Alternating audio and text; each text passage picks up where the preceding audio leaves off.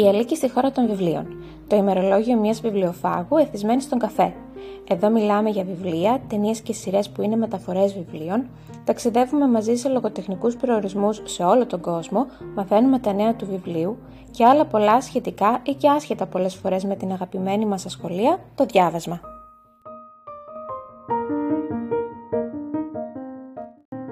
Σεζόν 2,5, επεισόδιο 1. Τα 8 πραγματάκια από τον Αύγουστο 2023. Αυτή η σεζόν αφορά το υπόλοιπο μισό κομμάτι της φετινής σεζόν που αρχίζει από τώρα και θα ολοκληρωθεί τον Δεκέμβριο. Ιδίως μετά την πάυση του Αυγούστου μου φαίνεται ταιριαστό να κάνω αυτό τον διαχωρισμό, αλλά χωρίς να αλλάξουμε εντελώς σεζόν. Αυτό θα γίνει με τη νέα χρονιά. Πάμε λοιπόν να δούμε τα 8 πραγματάκια, τα καλύτερα, του Αυγούστου του 2023. Ο Αύγουστος ο φετινός ήταν μήνας διακοπών, ηλεκτρονικών διακοπών. Η χώρα των βιβλίων έκανε τις διακοπές που δεν έκανα εγώ. Ξεκουράστηκε για έναν ολόκληρο μήνα και επιστρέφει ανανεωμένη με νέα θεματάκια, βιβλιοκριτικές, μπόλικες λίστες, challenges και ό,τι άλλο μπορεί να σκεφτώ ή δω και μου αρέσει, οτιδήποτε. Εδώ σου έχω μαζέψει τα λίγο πιο ξεχωριστά του μήνα από βιβλία, σειρές, ένα social media detox, ένα mini καλοκαιρινό απολογισμό και άλλα. Νούμερο 1. Αλίκη, πότε θα σταματήσεις να αγοράζεις βιβλία; Ναι. Θα σου πω ότι έχω διαπιστώσει για εμένα να μου πεις και εσύ τη δική σου πλευρά. Αν κάνω μια εγκράτεια, κάποιο είδους αποτοξίνωση από κάτι, όταν επιστρέφω σε αυτό το τραβάω στα άκρα, υπερβάλλω, δεν έχω κανένα φρένο, κανένα όριο, κανέναν περιορισμό. Έτσι και με τα βιβλιοψώνια. Αυτό το μήνα, με αφορμή της fucking εκπτώσεις του βιβλιοπολίου Πατάκη, μπορεί και να ψώνιζα κάθε εβδομάδα μία φουρνιά βιβλία. Προς υπεράσπιση μου δεν ήταν όλα για μένα, αλλά καμία υπεράσπιση είμαι απαράδεκτη. Μετά το Book Friday του περασμένου μήνα, όπου είχα πάρει ένα βιβλίο από τη σειρά «Οδός Χαράς» της Kate Hindley, πήρα και τα υπόλοιπα τρία. Αυτά είναι παιδικά βιβλία με παραθυράκια για τον μικρό Κωνσταντίνο. Μου άρεσε πολύ η εικονογράφηση, η ιστορία και ο Κωνσταντίνος ασχολείται ενοχλητικά πολύ με τα διάφορα παραθυράκια του βιβλίου, των βιβλίων πλέον, γιατί φυσικά θέλει πάντα μαζί να τα εξερευνούμε ξανά και ξανά και ξανά και ξανά. Η επόμενη παραγγελία μου από τον Πατάκη, μία εβδομάδα μετά, απορώ γιατί δεν μου στέλνουν ακόμη αλληλογραφία με τα νέα τους, τόσο συχνά που παραγγέλνω. Ε, έγινε λόγω ακραίων εκπτώσεων. Πήρα την Imagica του Clive Barker, άλλη μια χιλιοσέλιδη προσθήκη για τη βιβλιοθήκη μου, αλλά με ούτε 10 ευρώ δεν αφήνεις την ευκαιρία να πάει χαμένη. Ακόμη κλαίω την προσφοράρα με τον ζωφερό οίκο του Dickens που άφησα να μου ξεφύγει. Πήρα την πλωτή πολιτεία του Βέρν, που είναι Βέρν, αν αγαπήσεις το διάβασμα ο μικρός φαντάζομαι πως θα το εκτιμήσει και αυτός, όπως και το βιβλίο «Θαλασσινό ταξίδι» της Γιάνσον Τούβε, που είναι το ένα από τα τέσσερα βιβλία με τους Μούμιν. Απίστευτο μου φαίνεται που δεν πήρα ακόμη τα υπόλοιπα τρία. Απίστευτο θα φαίνεται και σε σένα, είμαι σίγουρη. Το μια φορά και ένα δάσος μαγεμένο ε, είναι ένα παιδικό βιβλίο που εκείνα τα μεγάλα με το σκληρό εξώφυλλο δεν τολμώ να το εμφανίσω στον μικρό Κωνσταντίνο ακόμη, του χρόνου ίσως. Το πήρα γιατί είναι του Chris Riddle. Τέλος πήρα το δεύτερο βιβλίο του Harry Potter, την κάμαρα με τα μυστικά, με εικονογράφηση από τον Jim Kay για τα γενέθλια της βαφτιστικιάς του τέλος του μήνα, που είχαν θέμα τον Harry Potter. Τέλος είπα, γράψε λάθος. Κάπου στην αρχή του μήνα, και όχι από τον Πατάκη, αλλά από τον Σκλαβενίτη, πήρα την άλλη χιονάτη της Τζένιφερ Ντόνελι. Επίσης έπεσα θύμα εξαιρετικής τιμής και ήταν απόφαση της στιγμής. Έχω και άλλες δικαιολογίες να σου πω που δεν θα πιστέψεις έτσι κι αλλιώς, γιατί εδώ δεν κοροϊδευόμαστε. Στο τέλος του μήνα, εδώ θα πούμε τέλος, σε μια πρόοπτη εκδρομή στη Θεσσαλονίκη, περάσαμε μια βόλτα από την αγαπημένη πρωτοπορία. Και τι έκανε εκεί, φυσικά πήρα ένα βιβλίο. Φυσικά, θα ήταν αμαρτία να μην έπαιρνε το ένα, έτσι; Πήρα λοιπόν για το φθινόπωρο και τα φθινοπορεινά vibes τη μυστική ιστορία της Donna Tart. Ναι, άλλο ένα τούβλο. What am I thinking? Άρα 10 βιβλία και κάτι ψηλά. Νούμερο 2. Καλά μας πήγε το διάβασμα αυτό το μήνα. Στα μαθηματικά είμαι εντελώς κράπας. Να φανταστείς, έδωσα 10 ευρώ πουρμπουάρ γιατί υπολόγισα λάθος τα ρέστα μου. Ή ίσως γιατί έχει καεί ο μισός με εγκέφαλος από τη ζέστη. Φυσικά και η αναλογία αγοράζω, διαβάζω βιβλία δεν βγαίνει όπως θα ήταν σωστό. Αυτό το μήνα πέρασα από το διαβάζω πολύ και με ταχύτητα στο έχω να διαβάσω μια εβδομάδα. Συνεπώς τελείωσα μεν βιβλία, αλλά όχι όσα θα μπορούσα.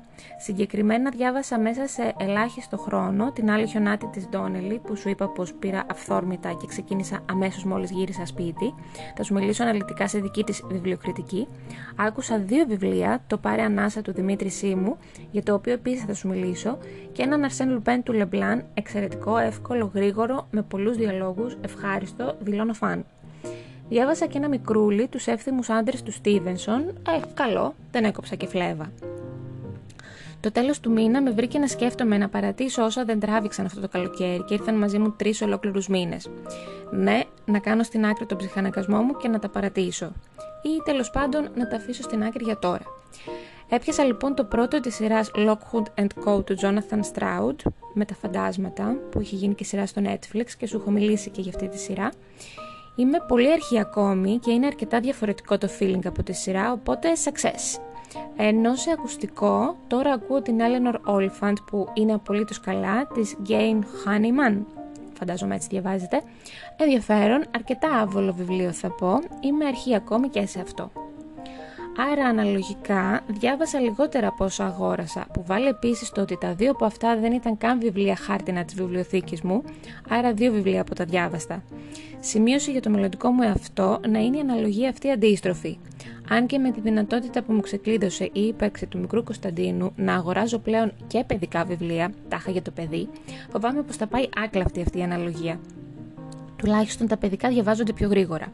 Μου έχει μπει μια πάρα πολύ κακή σκέψη στο μυαλό να ξαναδιαβάσω τα Harry Potter όλα από την αρχή, γιατί έχω καιρό. Μα είναι πάρα πολύ κακή σκέψη. Τα αδιάβαστά μου θα κάνουν intervention.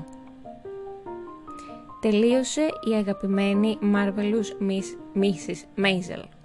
Και σκέφτομαι πάρα πολύ σοβαρά, εν ώψη του φθινοπόρου που έρχεται, στρίβει στη γωνία και μας κοιτάζει, αλλά δεν μας βλέπει και τόσο καλά γιατί ο ήλιος το τυφλώνει, να ξαναπιάσω Gilmore Girls, γιατί χρειάζομαι τους δημιουργούς αυτούς στη ζωή μου, τους Παλαντίνο και για τα φθινοπορεινά vibes φυσικά.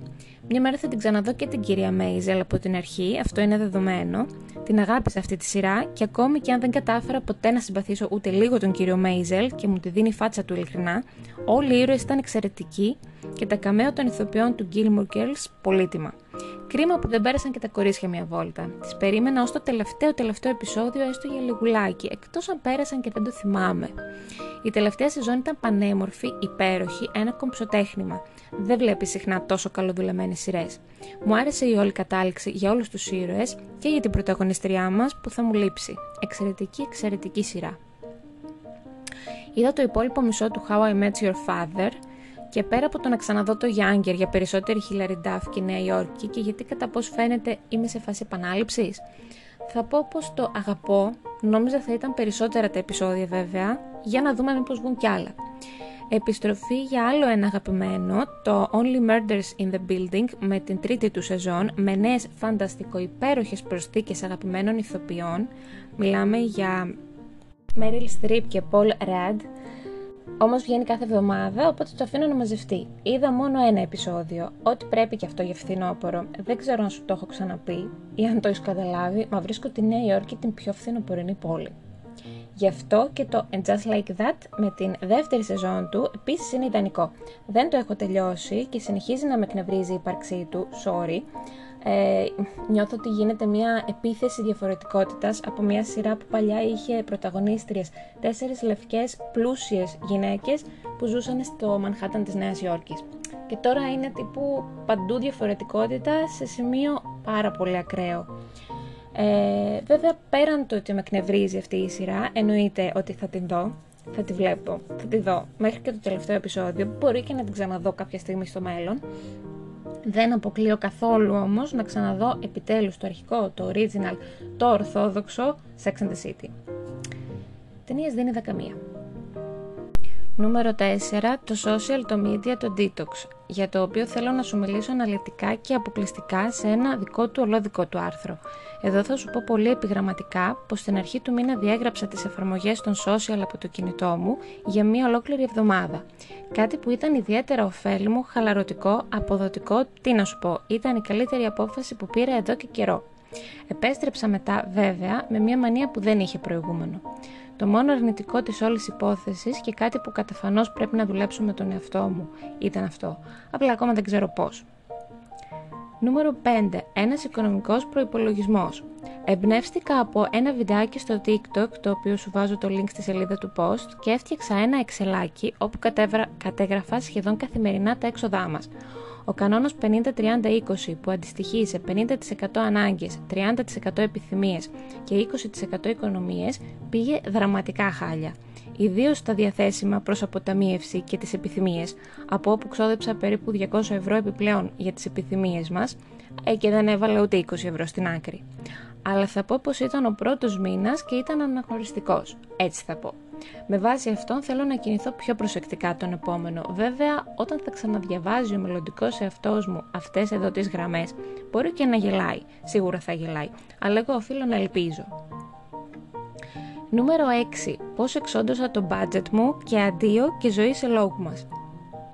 Αυτό για το οποίο έκανα και Excel και κατέγραφα και τα έξοδα τα καθημερινά. Αλλά εδώ αυτή που σου ηχογραφεί αυτό το podcast είναι πολύ έξοδη. Αν εξαιρέσεις δηλαδή τους καφέδες και τα delivery και τα βιβλία, έκανα ακόμη περισσότερα ψώνια. Ο Αύγουστος είναι και μήνας εκπτώσεων άλλωστε. Πήρα κάποια ρούχα από Mango, κάποια αξεσουάρα από Sensei, πέδιλα από το Exclusive Shoes, το μαγαζί που δουλεύει ο husband, μόνο ένα φουτεράκι γαλάζιο μορουδέ της Puma από το μαγαζί που δουλεύω εγώ, το Samara Store, Πήρα επίσης διακοσμητικά για το φθινόπωρο που τα ερωτεύτηκα και τα χρειαζόμουν απεγνωσμένα και γιατί εκεί στο Sensei τα έχουν πολύ όμορφα αυτά τα του σπιτιού στο e-shop τους. Πήγαμε και στη Θεσσαλονίκη που σου είπα νωρίτερα και πήρα κάποια basic πλουζάκια από Stradivarius και Zara. Σε γενικές γραμμές ψώνισα, ψώνισα, ψώνισα. Τώρα μου έχει μπει στο μυαλό μια φόρμα και κάτι παπούτσια από το μαγαζί μας, ενώ αναζητώ απεγνωσμένα φθινοπορεινές κούπες. Όλα τα παραπάνω θα σου τα δείξω στο TikTok σε κάτι που ετοιμάζω για αυτό εδώ το επεισόδιο και για αυτό εδώ το άρθρο. Νούμερο 7. Στροφή στο vegan. Όχι, δεν σταματάω το κρέας και τα παραγωγά του, δεν ξέρω τι θα κάνω στο μέλλον και πώς θα σκέφτομαι γενικά. Πάντως για την ώρα τρώω κρέας και μου αρέσει αλλά με αφορμή το ότι σταματάω τις βαφές στα μαλλιά μου, συνεπώς την μηνιαία δεδομένη ποσότητα όλων αυτών των χημικών που έμπαιναν με αυτόν τον τρόπο στον οργανισμό μου, συστατικών που κάποιοι γιατροί απαγορεύουν στις έγκυες να σκεφτείς, ε, ακόμη και αν είναι λίγο πιο ξεπερασμένα σκεπτικά, ωστόσο υγιεινές δεν τις λες αυτές τις βαφές, είπα να προχωρήσω σταδιακά σε περισσότερες αλλαγές, μεγαλύτερη μείωση της έκθεσής μου και μας σιγά σιγά σε προϊόντα του σούπερ μάρκετ. Ομολογώ πως άλλη μια αφορμή γι' αυτό ήταν η απαράδεκτη άνοδος των τιμών στα σαμπουάν και τα προϊόντα υγιεινής. Τα είχα για ποιο λόγο να πάρω το σαμπουάν του σούπερ μάρκετ και να μην πάρω της ίδιας αξίας, αλλά χωρίς όλα αυτά τα χημικά, από ένα μαγαζί με οργανικά ή από ένα φαρμακείο. Έτσι το έψαξα λίγο και βρήκα κάποια πράγματα στο site Organic Brands, not sponsored. Συγκεκριμένα πήρα το Ecos, ένα σαμπουάν για ξηρά μαλλιά σε 500 ml ποσότητα και σε πάρα πολύ καλή τιμή Μέχρι στιγμής θα πω πω παρά το ότι βάζω πάντα μάσκα, τα μαλλιά μου δεν τα λες μαλακά, ίσως ακόμη πιο ξερά και από πριν. Πήρα μια κρέμα ενδετατική με αντιγυρετική δράση, την Killig, αν τη διαβάζω σωστά. Μου άρεσε φοβερά, από μένα είναι ναι, είναι 5 στα 5. Και έναν ορό νυχτό της Bio Vegan με φυτορετινόλη, που είναι ένα υποκατάστατο της ρετινόλης φυτικό, επίσης εξαιρετικό και μυρίζει μπανάνα. Το βάζω μόνο βράδυ και του βάζω 6 στα 5. Μου άρεσε πάρα πολύ. Θέλω να δω σε βάθος χρόνου πώς θα είμαστε με τη χρήση τέτοιων σαμπουάν και σιγά σιγά να προχωρήσω σε περισσότερες αλλαγές στο σπίτι μας, αλλά όχι σε αποκλειστικότητα. Νούμερο 8 και τελευταίο, η καλοκαιρινή μου bucket list, ένας απολογισμός. Αν θυμάσαι, σου είχα κάνει μία κουβαδολίστα στην αρχή του καλοκαιριού με όλα τα πράγματα που ήθελα να κάνω μέσα στο καλοκαίρι. Εδώ κάνω τον απολογισμό λατρεύω τις λίστες, κυρίως να τις ετοιμάζω, φυσικά και σου ετοιμάζω μια φθινοπορεινή, δεν μου γλιτώνεις, για να δούμε όμως τι έκανα από όλα αυτά που είχα βάλει στη φετινή καλοκαιρινή μου κουβαδολίστα. Έκανα πολλά μπάνια, τουλάχιστον 30, ίσως συνεχίσω και το Σεπτέμβριο με μερικά ακόμα, ελπίζω. Αν το φετινό καλοκαίρι είχε γεύση θα ήταν του ροδάκινου, νεκταρίνια, ροδάκινα, τσάι, όλες τις εκδοχές. Έφαγα γενικά κάποια φρούτα, αλλά δεν έκανα ούτε μισό σμούθι.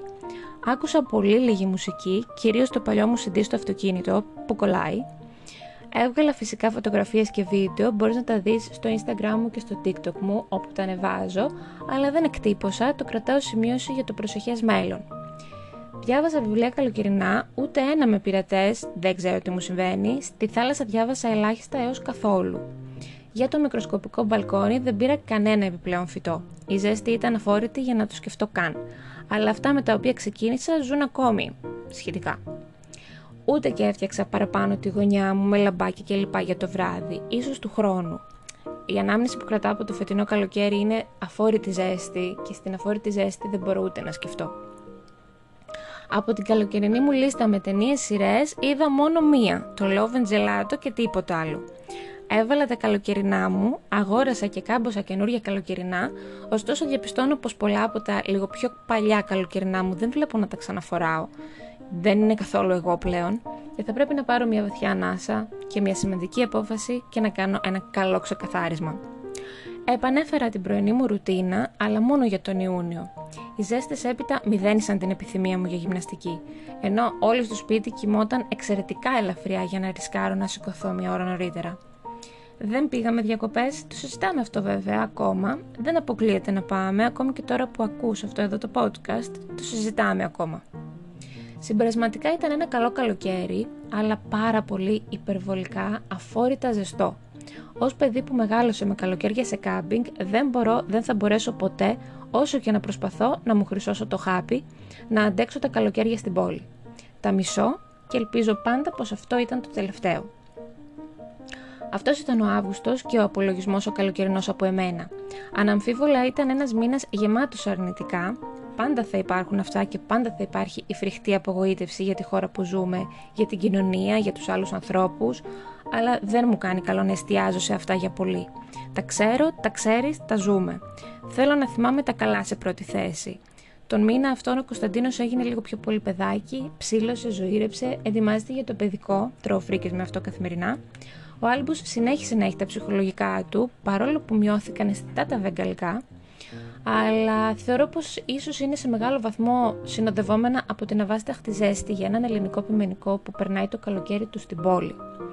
Βγήκαμε και για ένα ποτό με τον husband μετά από δεν ξέρω πόσους μήνες, αλλά όχι εξαιτίας του παιδιού, εξαιτίας του σκυλιού βγαίνουμε συχνότερα. Υπάρχει μια πολύ, πολύ μικρή μικροσκοπική ελπίδα για το μελλοντικό μας σπίτι, αλλά δεν ξέρω ούτε και εγώ τι μπορεί να σημαίνει αυτό για να σου πω περισσότερα. Η κουμπάρη Φιγένεια έχει γίνει TikTok influencer και να πας να την τσεκάρεις γιατί ανεβάζει πολύ ενδιαφέροντα πραγματάκια από ταινίες, βιβλία, συνταγές, vlogs, αστεία και άλλα. Σου βάζω link στη σελίδα του post. Εσύ πώς πέρασες αυτό το μήνα τον πιο καλοκαιρινό, τι είδες, διάβασες, αγόρασες, πες μου τα πάντα στα σχόλια ή στα social μου, είμαι πανταχού παρούσα και στα τρία. Σε ευχαριστώ που μ' άκουσες.